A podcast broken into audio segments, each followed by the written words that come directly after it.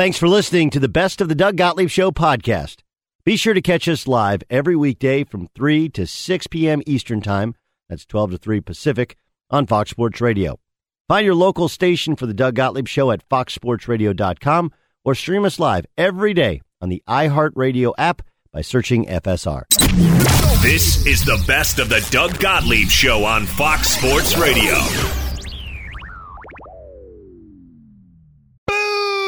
What up, America? Doug Gottlieb Show, Fox Sports Radio. Mm-hmm. Uh, we had a um, kind of weird weekend in hoops, right? That's fair. Weird weekend. Right? There were no fantastic finishes. Honestly, not even really close finishes. But we have four teams remaining. We have a final four. We got some NBA yakety yak. Uh, stop me if you heard this before. LeBron scored a lot of points and his team didn't win. And there is blame to go around. None of it is at the feet of LeBron James. Everybody heard that before? Good. Okay.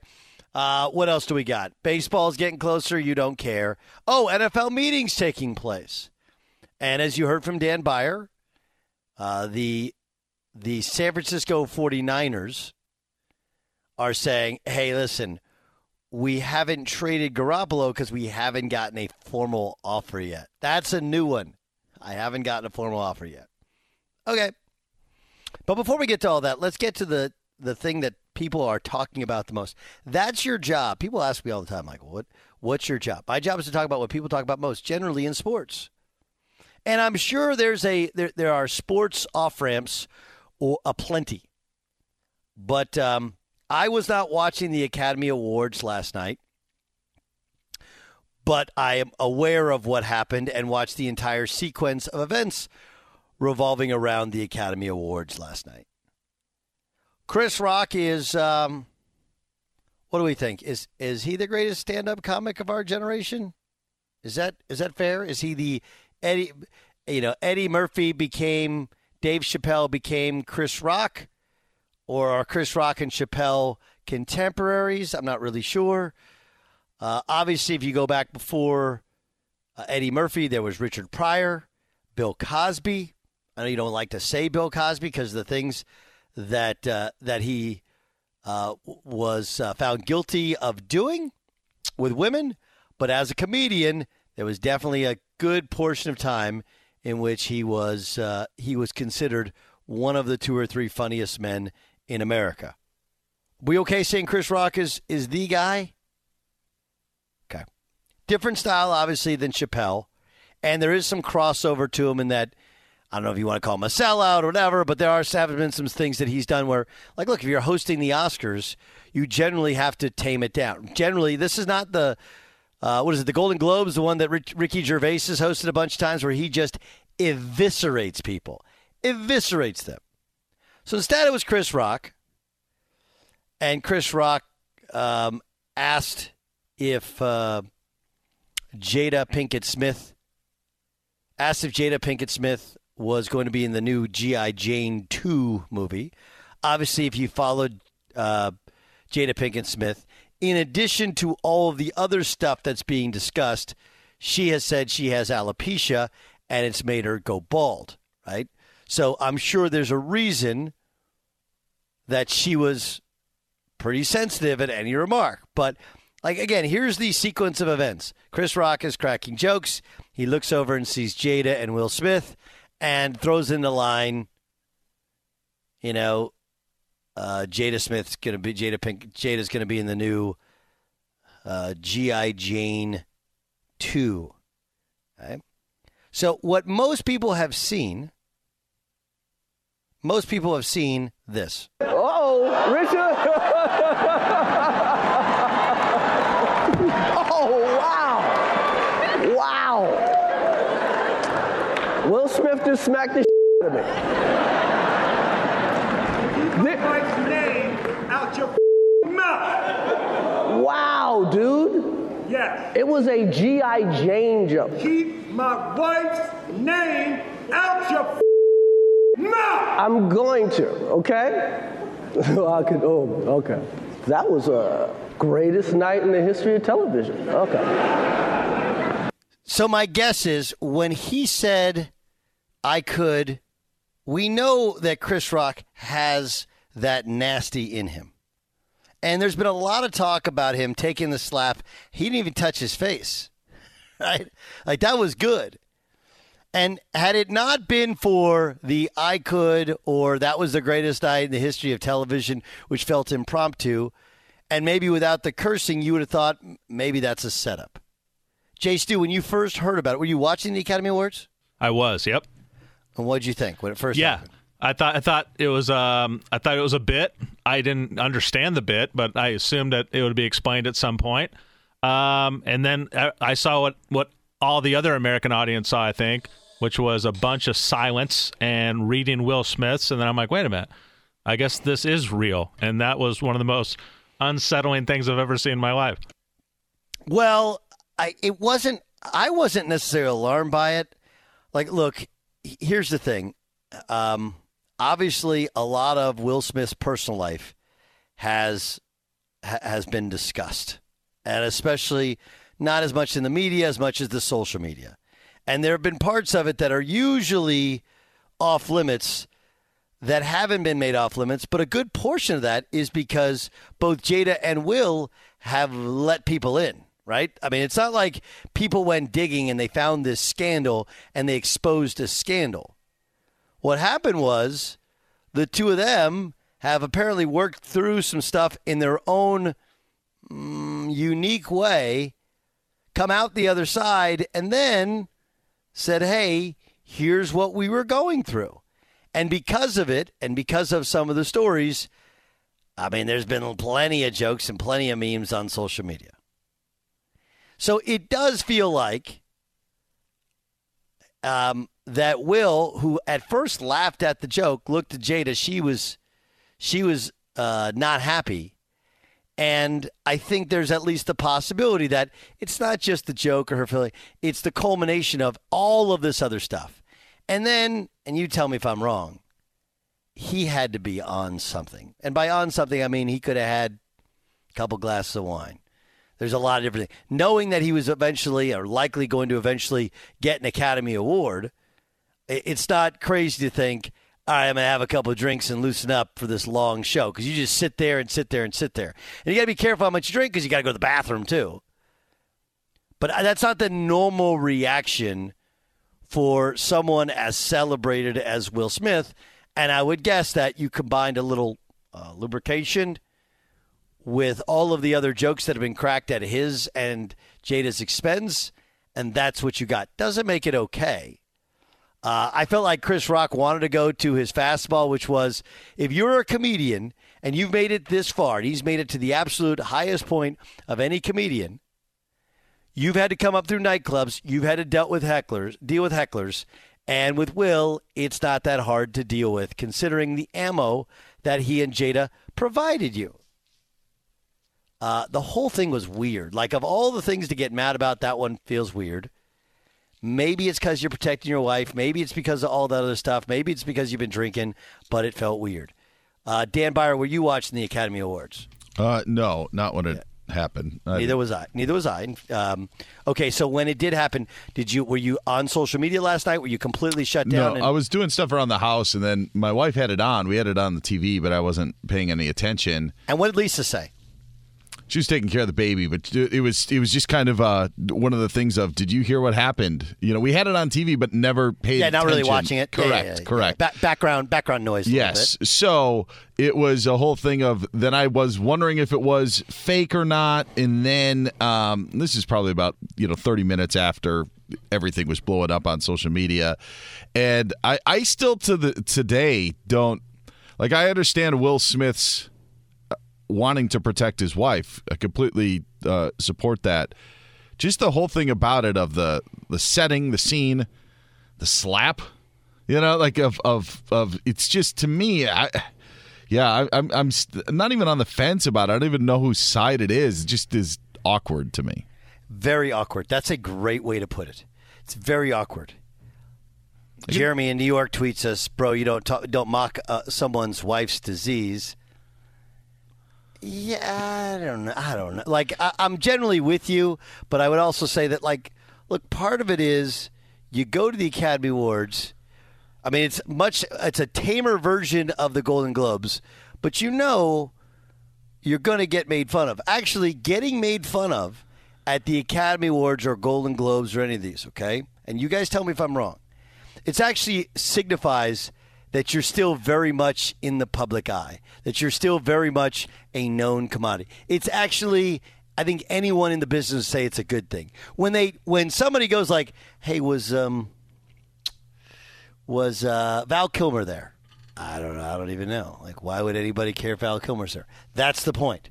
Whereas Jada Smith, she gets a joke made about her. You know, I I understand it's a disease and losing your hair or whatever. Now she had hair last night. Can she? I don't know. I don't understand if she can grow hair, not grow hair. If that was because that wasn't a wig. She's taking it just I- cutting it, everything off. I don't un- really truly understand that. I, I think the personal nature of it, like it offended her, it hurt her feelings. It wasn't about a bad movie she did. It wasn't about a movie that that bombed. It was something that was personal to her that obviously Chris Rock didn't know about. And by the way, I think Chris Rock's joke was completely off the cuff. He just saw her in the front row and made that joke, and there is where it kind of all of a sudden went.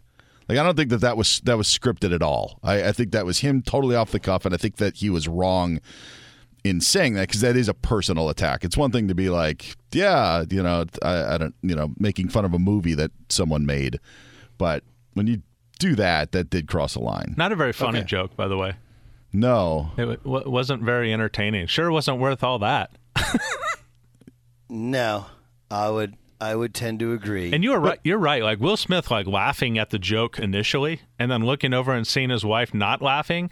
Um, my read on that was that he did a quick calculation in his head, and the calculation was this: for all of us that have, have lived with women and, and been married, um, he said the the stuff I'm going to get when I get home is not as bad as the stuff I'm going to get from the world if I attack this man on national TV.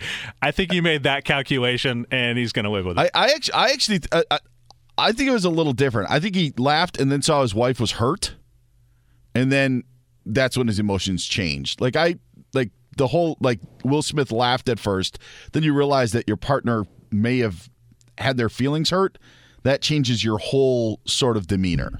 Does it change your demeanor enough to walk up on stage and hit somebody? Um, I don't think it should. Maybe you could. If he just would have screamed out the f word or whatever he did on the sitting down, then I'm cool. You know, hey, don't say my wife's name and you're whatever. But to get up on stage, to me personally, and to attack, assault somebody, whether you think it was a slap or whatever, or a hit or a punch, that where I think I draw the line. John Ramos, Here's a ladies good- and gentlemen. That's John, Ramos, is here. John Ramos. Yes. John Ramos has entered the chat, by the way. Sorry. Tra- uh, Trade Hosmer now sends me a good tweet. This is a good one. Comedy is dead. Gross overreaction. No matter in defense of his wife, this generation, uh, present era sucks. Now it's interesting because Collins talked about this some on pods when he's had comedians on, and I know Seinfeld has talked about this, where it's the idea no one want comedians don't want to go to college campuses anymore because everybody massively overreacts to a joke massively overreacts to a joke. Um, so I, the, first of all, I, I the, there's a lot of elements to it which are weird. There's the element where he laughed at first.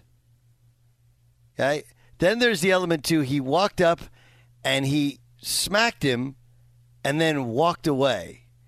Whereas normally you would punch a dude, right? Yes. Wouldn't you? Yes.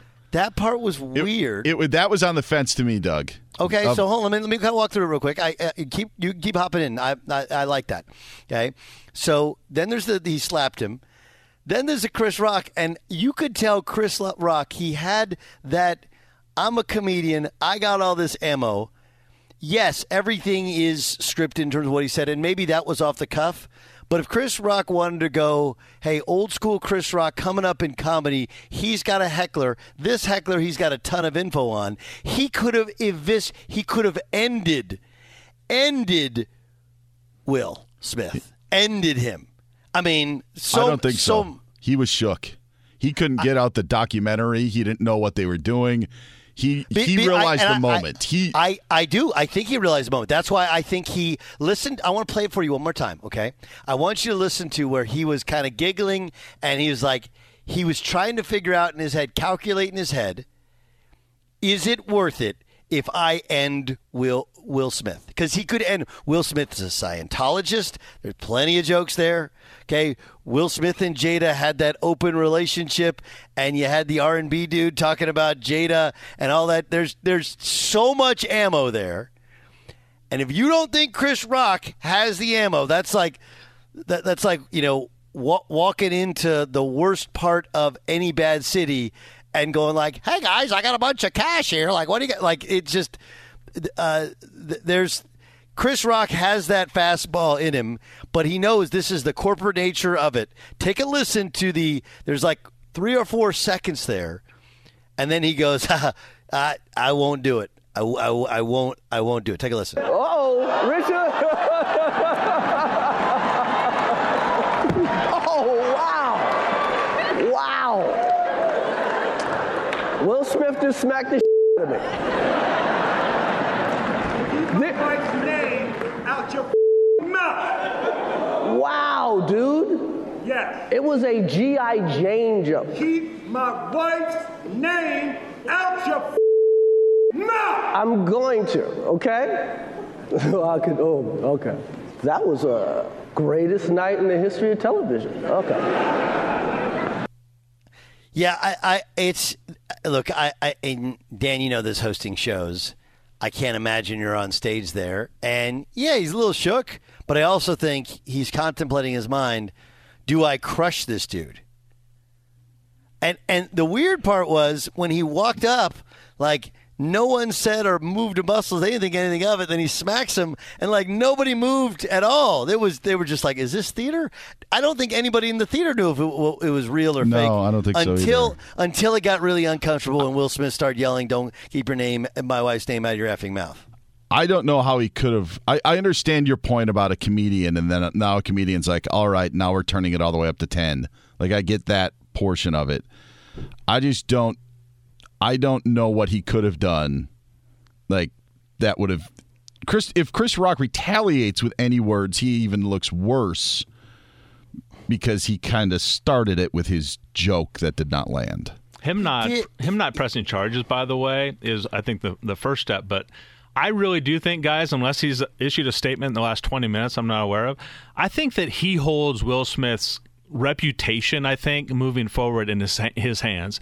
If Chris Rock kind of plays this off, makes a joke out of it, and wants to wa- wants to you know make things good, then Will Smith's kind of reputation takes a little ding, but it's not for a long time. But if if Chris Rock wants to make a deal out of this and kind of pile on a little bit, I think Will Smith could take like a, a long time to get over this.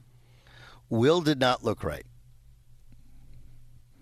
Yeah. when when he's yelling. He did not look right. And look, I, I'll just quick story. Okay, so uh, my dad for his seventieth birthday. So this is nineteen. What is this? Uh, 2010.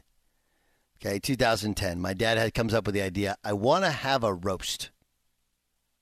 Okay, who do you want to roast? Me for my birthday. Call all my friends. You guys can say whatever you want.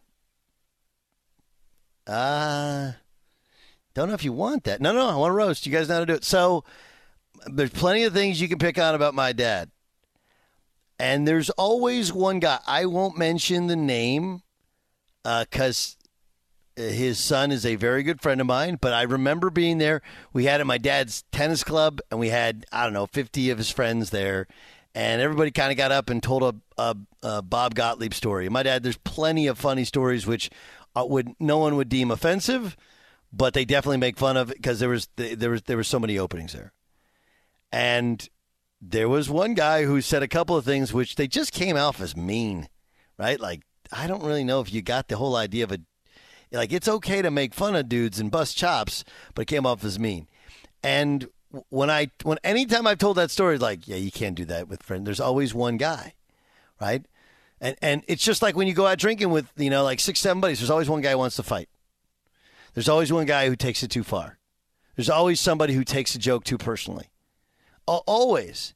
And that's what that was. That was relatable. also the couple that's going through a lot of stuff, and the guys. I, I think part of the massive overreaction is they're going through all this stuff, and you know it takes a while to click in the. Oh wait, I'm supposed to be the overprotective husband now the whole thing was as weird as anything I can imagine. It's just sometimes human interactions are weird. Uh, but I did think there's a relatable part to somebody taking a joke poorly, to a joke that uh, th- this is what I'm not a comedian, but I can tell you having said jokes that didn't go over well before. Right? I, everyone knows what that's like. And a lot of times it's the ones you don't plan for. Those ones you just throw them in, you think they're a clever line, and that's what gets you most in trouble. That's what gets you most in trouble. Yes, John Ramos. Now go ahead, John. Did you listen to the other jokes from the three ladies on this on the set before this happened? Yeah. There were, yeah, there were tons of things that they said. They even said stuff about Jada Pinkett Smith uh, about having multiple or different people or or whatever. I mean, I don't know why this. I get it, maybe why this particular one did, but we act I think like she, this I think, is I not. think she'd I think she'd had enough. okay, well, And That's that, that's that's my guess. And and I'll also tell you this, like uh, this this may come across to some as chauvinistic. I don't believe it is. Men and women are not wired the same.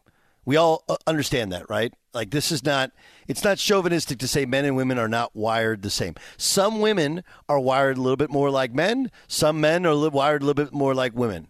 And and none of that has any sort of negative. If you want to take it as a negative connotation, feel free. Knock yourself out. It's not. Men and women are different. And women have a tendency, I believe, to take things, especially like social media things. Look at how many women have imploded because of the nastiness and downright disgraceful nature of some people on social media.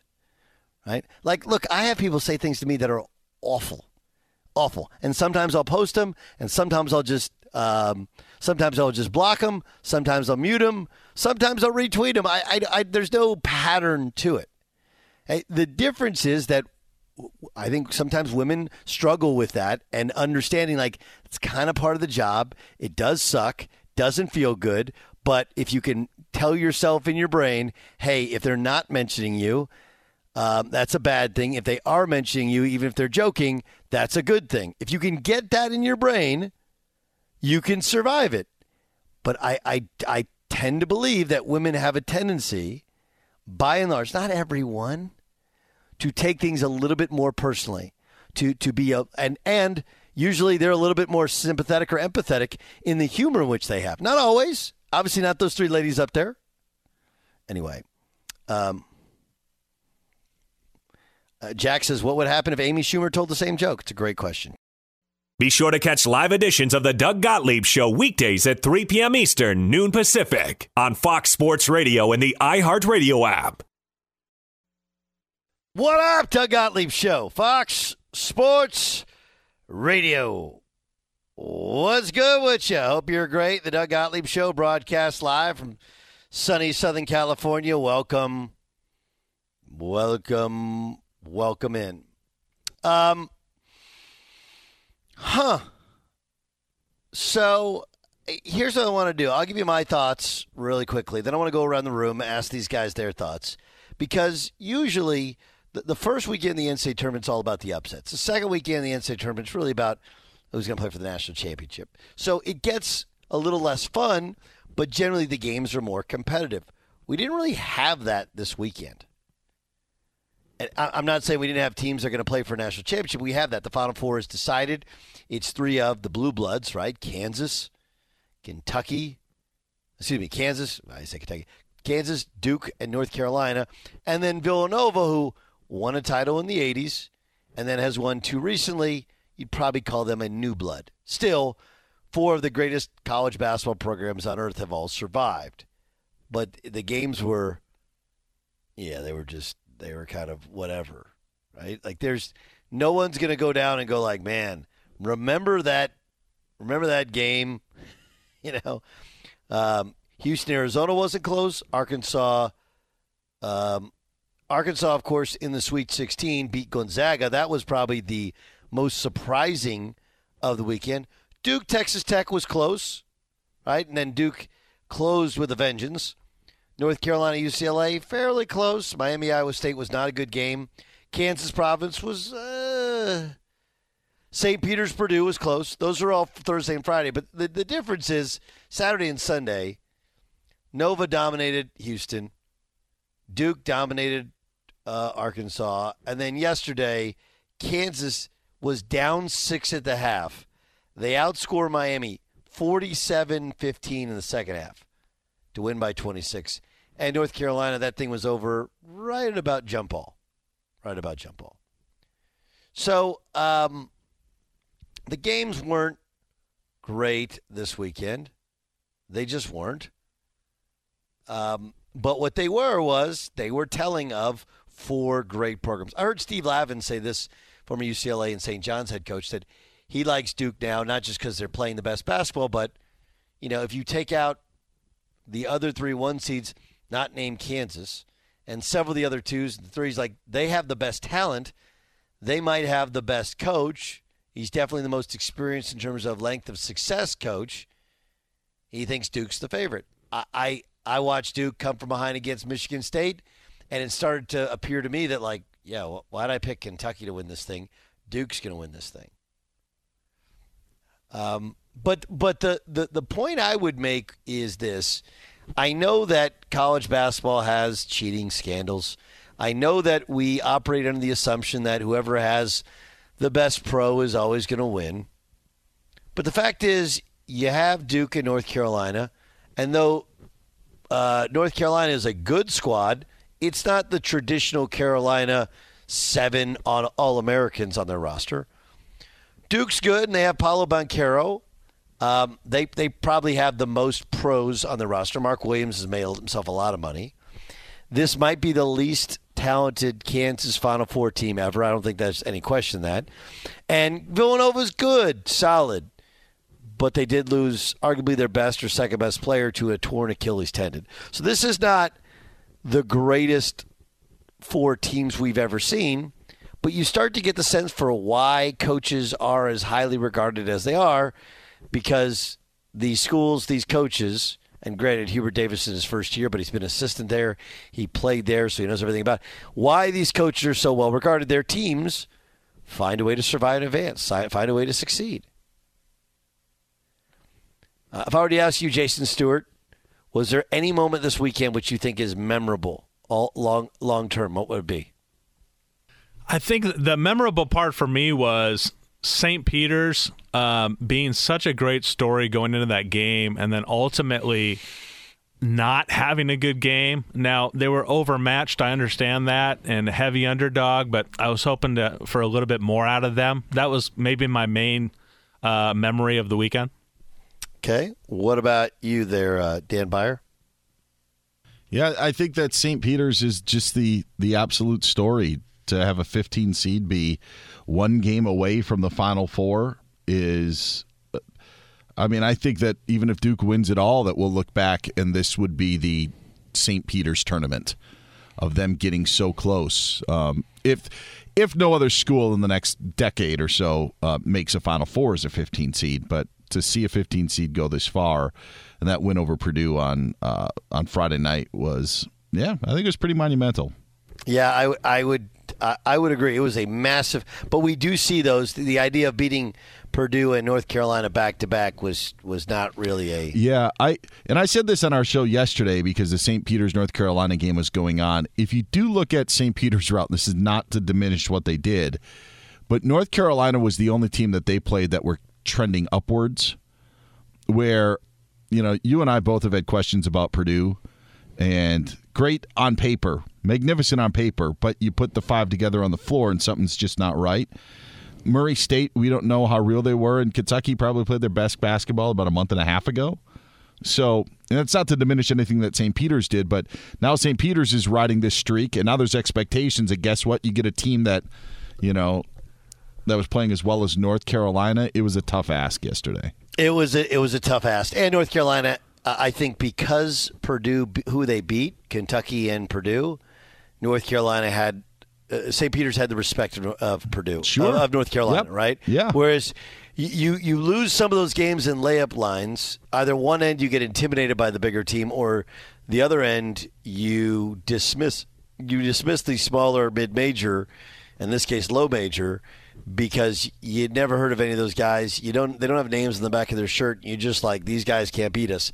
And I think that that had they not beaten Purdue, even if they beat another mid major, I'm not sure it would have resonated the same as it did with North Carolina.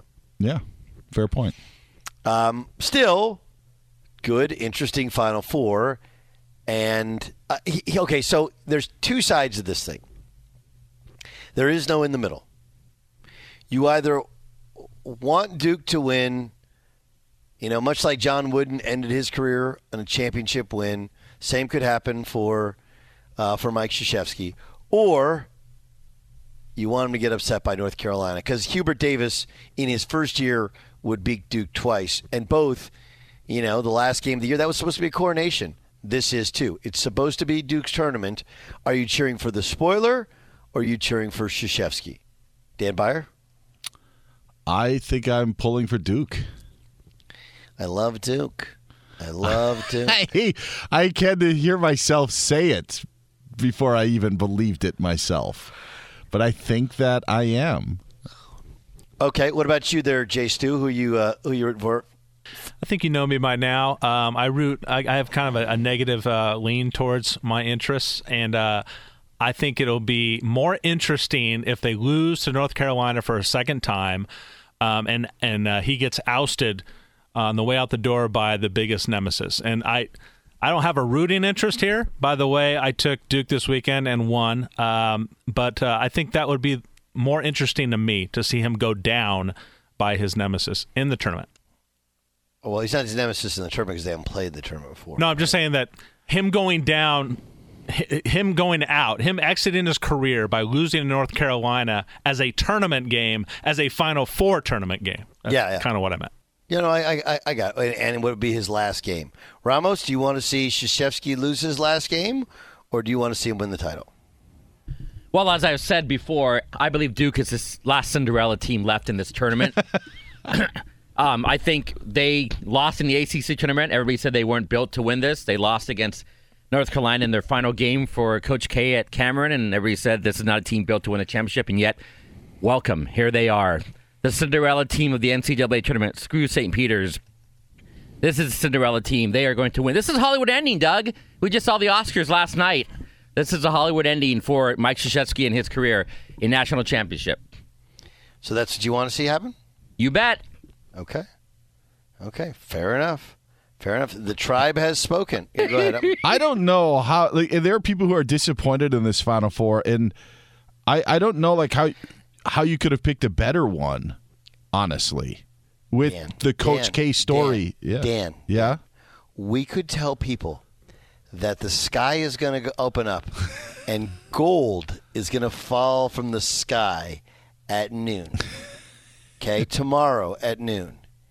And you know what you get? You get people go, I can't believe they picked noon. I got to work. I can't believe they picked noon. Uh. noon, it's like, oh, it's just such a terrible time of the day. I'm trying to eat something. How can they possibly pick it? Why are they doing gold coin? Why don't they do dollar bills? Why don't they do Bitcoin, which is worth more than gold coin? Bitcoin's at 44,000 now. Why don't they? So I understand what you're saying that you you'll get people that say worst elite eight ever, right? Does they say worst elite eight ever? I understand what you're saying, but I would also say that uh, you could find people who will complain literally about anything, anything at all. This this actual Duke North Carolina matchup Is amazing. is it's it's amazing and it also dug in a grander scale makes me almost intrigued to see if college football expanded what it would be like to see a Michigan Ohio State uh, game in a playoff or an Alabama um, well the Alabama's played LSU in the title game but maybe Auburn. yeah you know if, yeah Alabama Auburn in a in a semifinal or I mean like that sort of stuff we've seen you know the SEC play against each other, but to have like the rivals that these two schools are in this sort of setting makes me even curious on what it would be like for football if you had that scenario. I'm excited about Saturday night. Like Duke, North. Carolina in the semifinals, and Yeah. Villanova. Considering what Villanova did to Kansas last time uh, in the Final Four, that's it's amazing. But like I said, you, you can't let somebody mention on social media and let that affect you because they would complain about gold falling out the sky. The the other thing of, of Coach K, and not to go to my generation or our generation, but there is in our generation there was a time when Duke wasn't winning the big game, and they weren't successful, and it was a short period of time. It was the mid '80s to 1990, but there was still that of man, can Duke break through and. You know, 30 years later, I still joke that I can't believe I was cheering for Duke against UNLV, knowing what the next, you know, uh, now knowing what the next 30 years were going to be.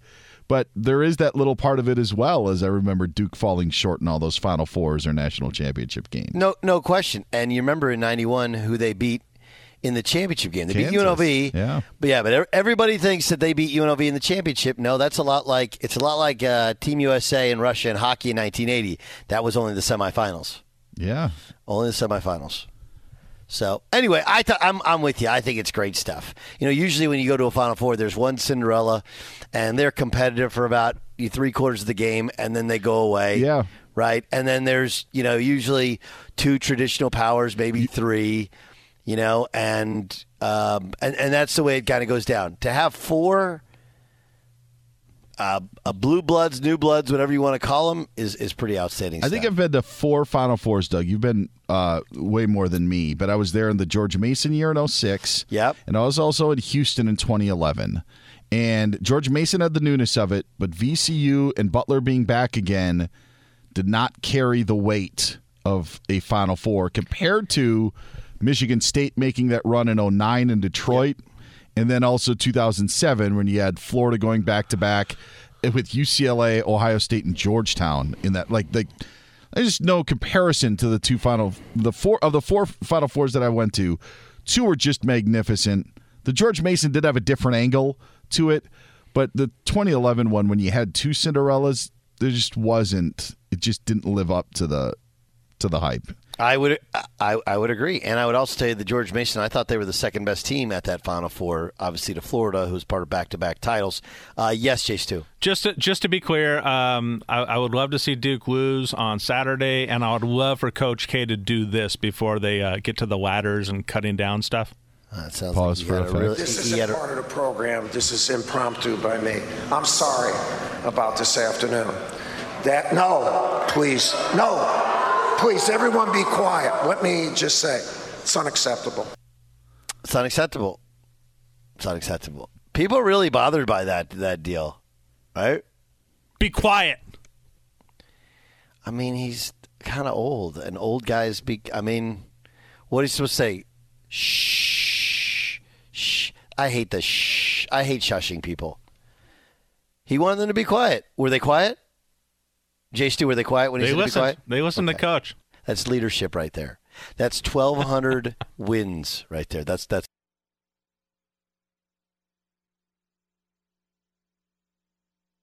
Fox Sports Radio has the best sports talk lineup in the nation. Catch all of our shows at foxsportsradio.com and within the iHeartRadio app. Doug Gottlieb Show, Fox Sports Radio.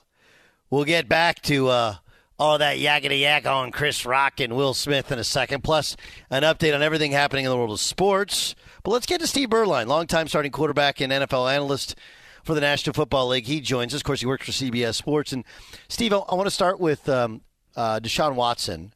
Uh, what do you think of Cleveland? They only traded for him, but they gave him a five year guarantee deal. We don't know when he'll play this year. He's also had, and this no one discusses, two ACL injuries. He's a very, very talented guy, uh, but won't have played in a year, maybe a year and a half by the time he does play. What do you think of Deshaun Watson in Cleveland for that money?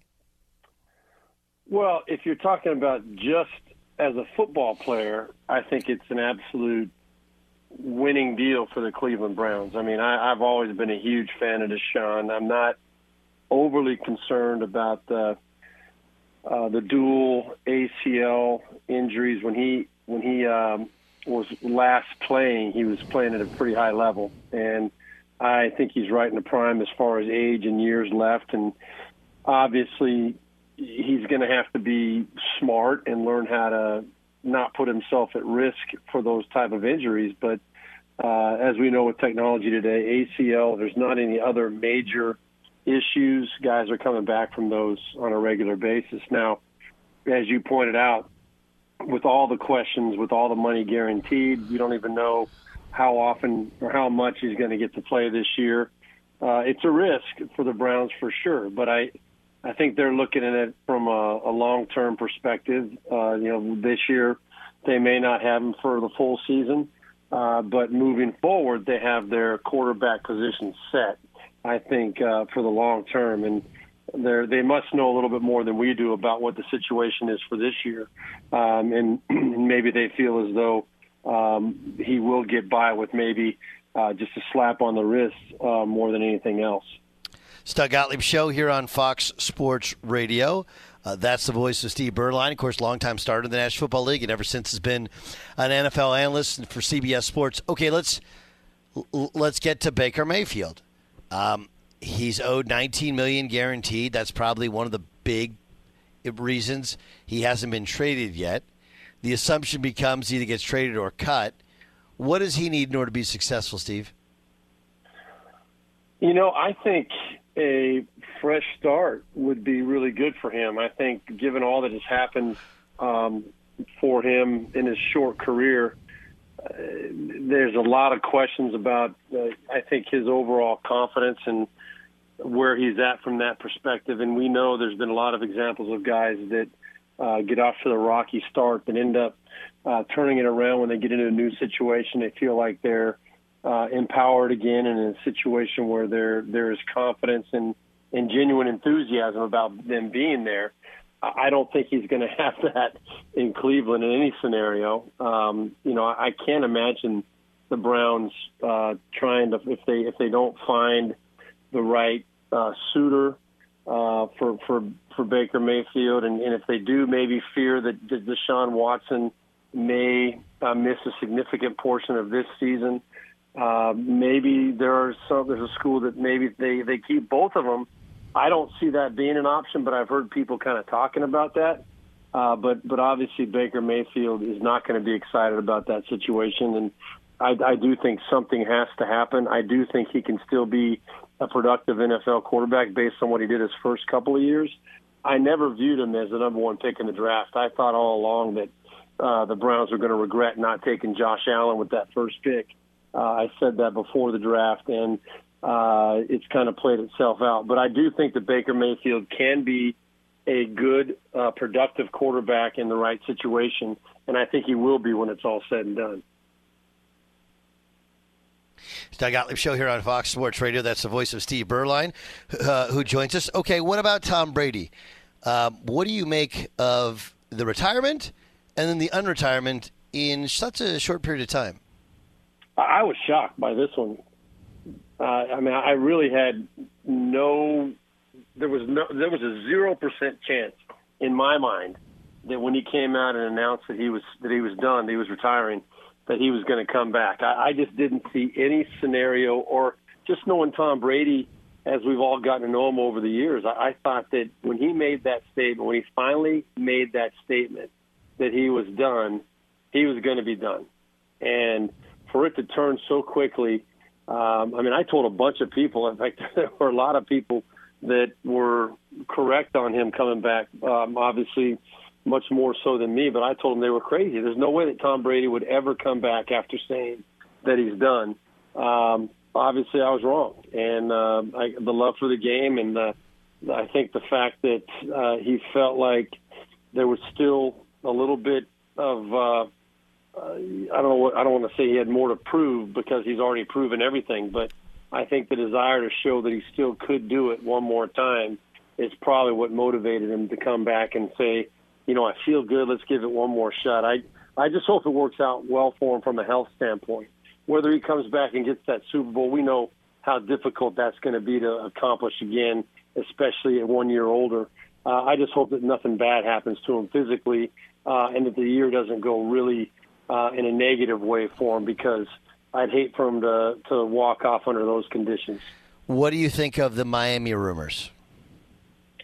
I can't believe that. But you know, shoot, I've been wrong on him. Everything to do with Brady for the last five years, I've been wrong on, and so I I don't know how, to predict anything with him.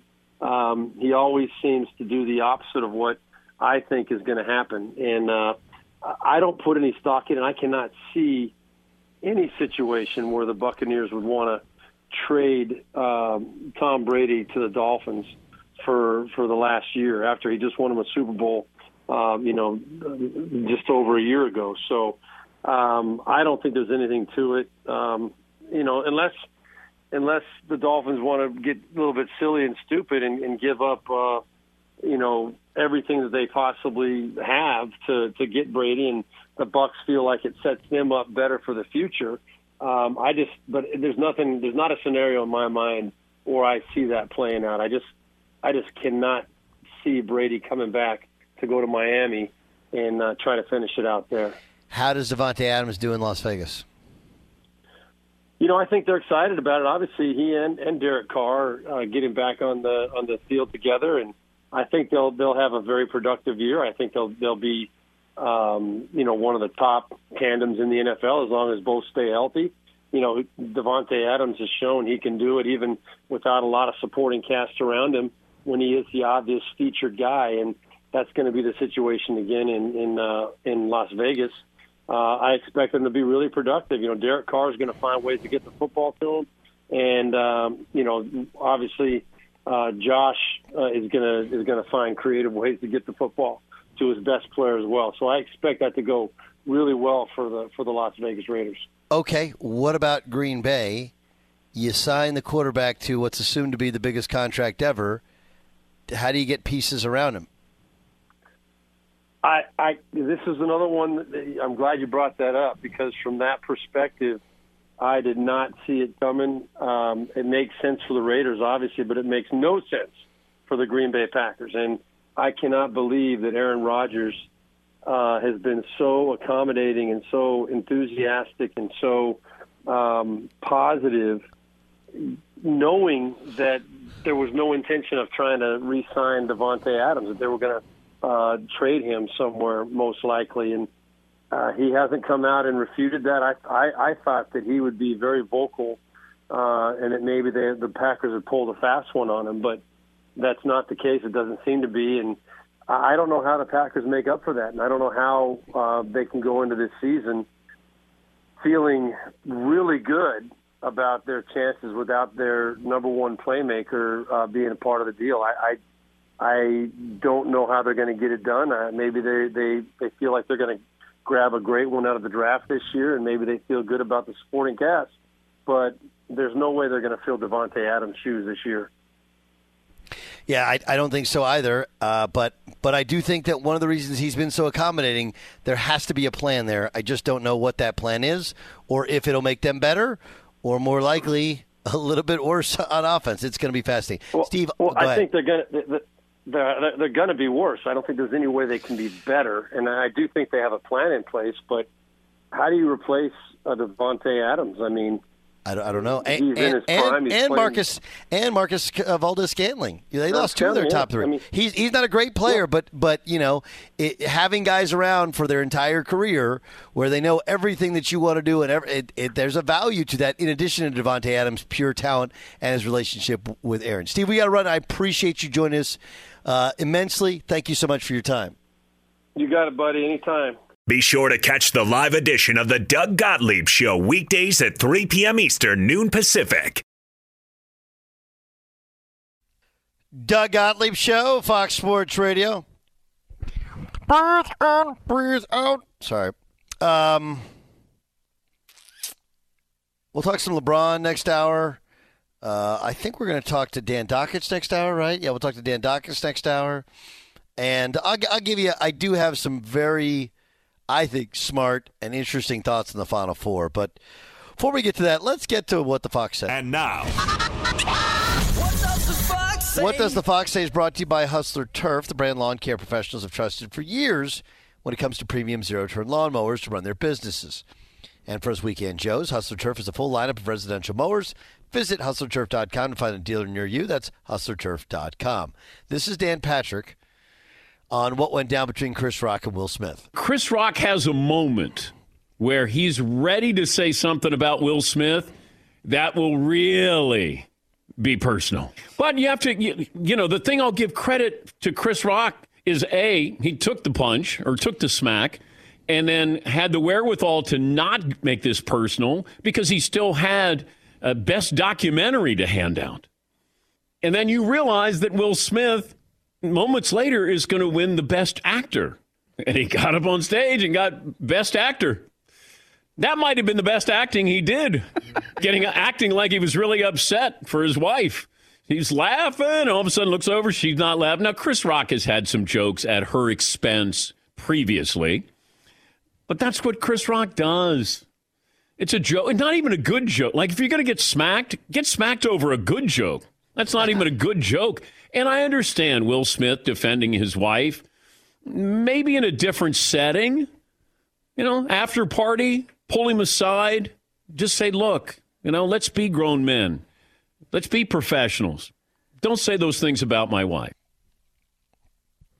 Yeah, we discussed this. I mean, look, I I understand when you're talking about somebody not having their hair and uh, you do look it's just a job hazard. It's a lot like in my job, you're going to have an opinion about something. When you if you're doing it right, you're going to have an opinion that's going to piss somebody off. It just does. It's it,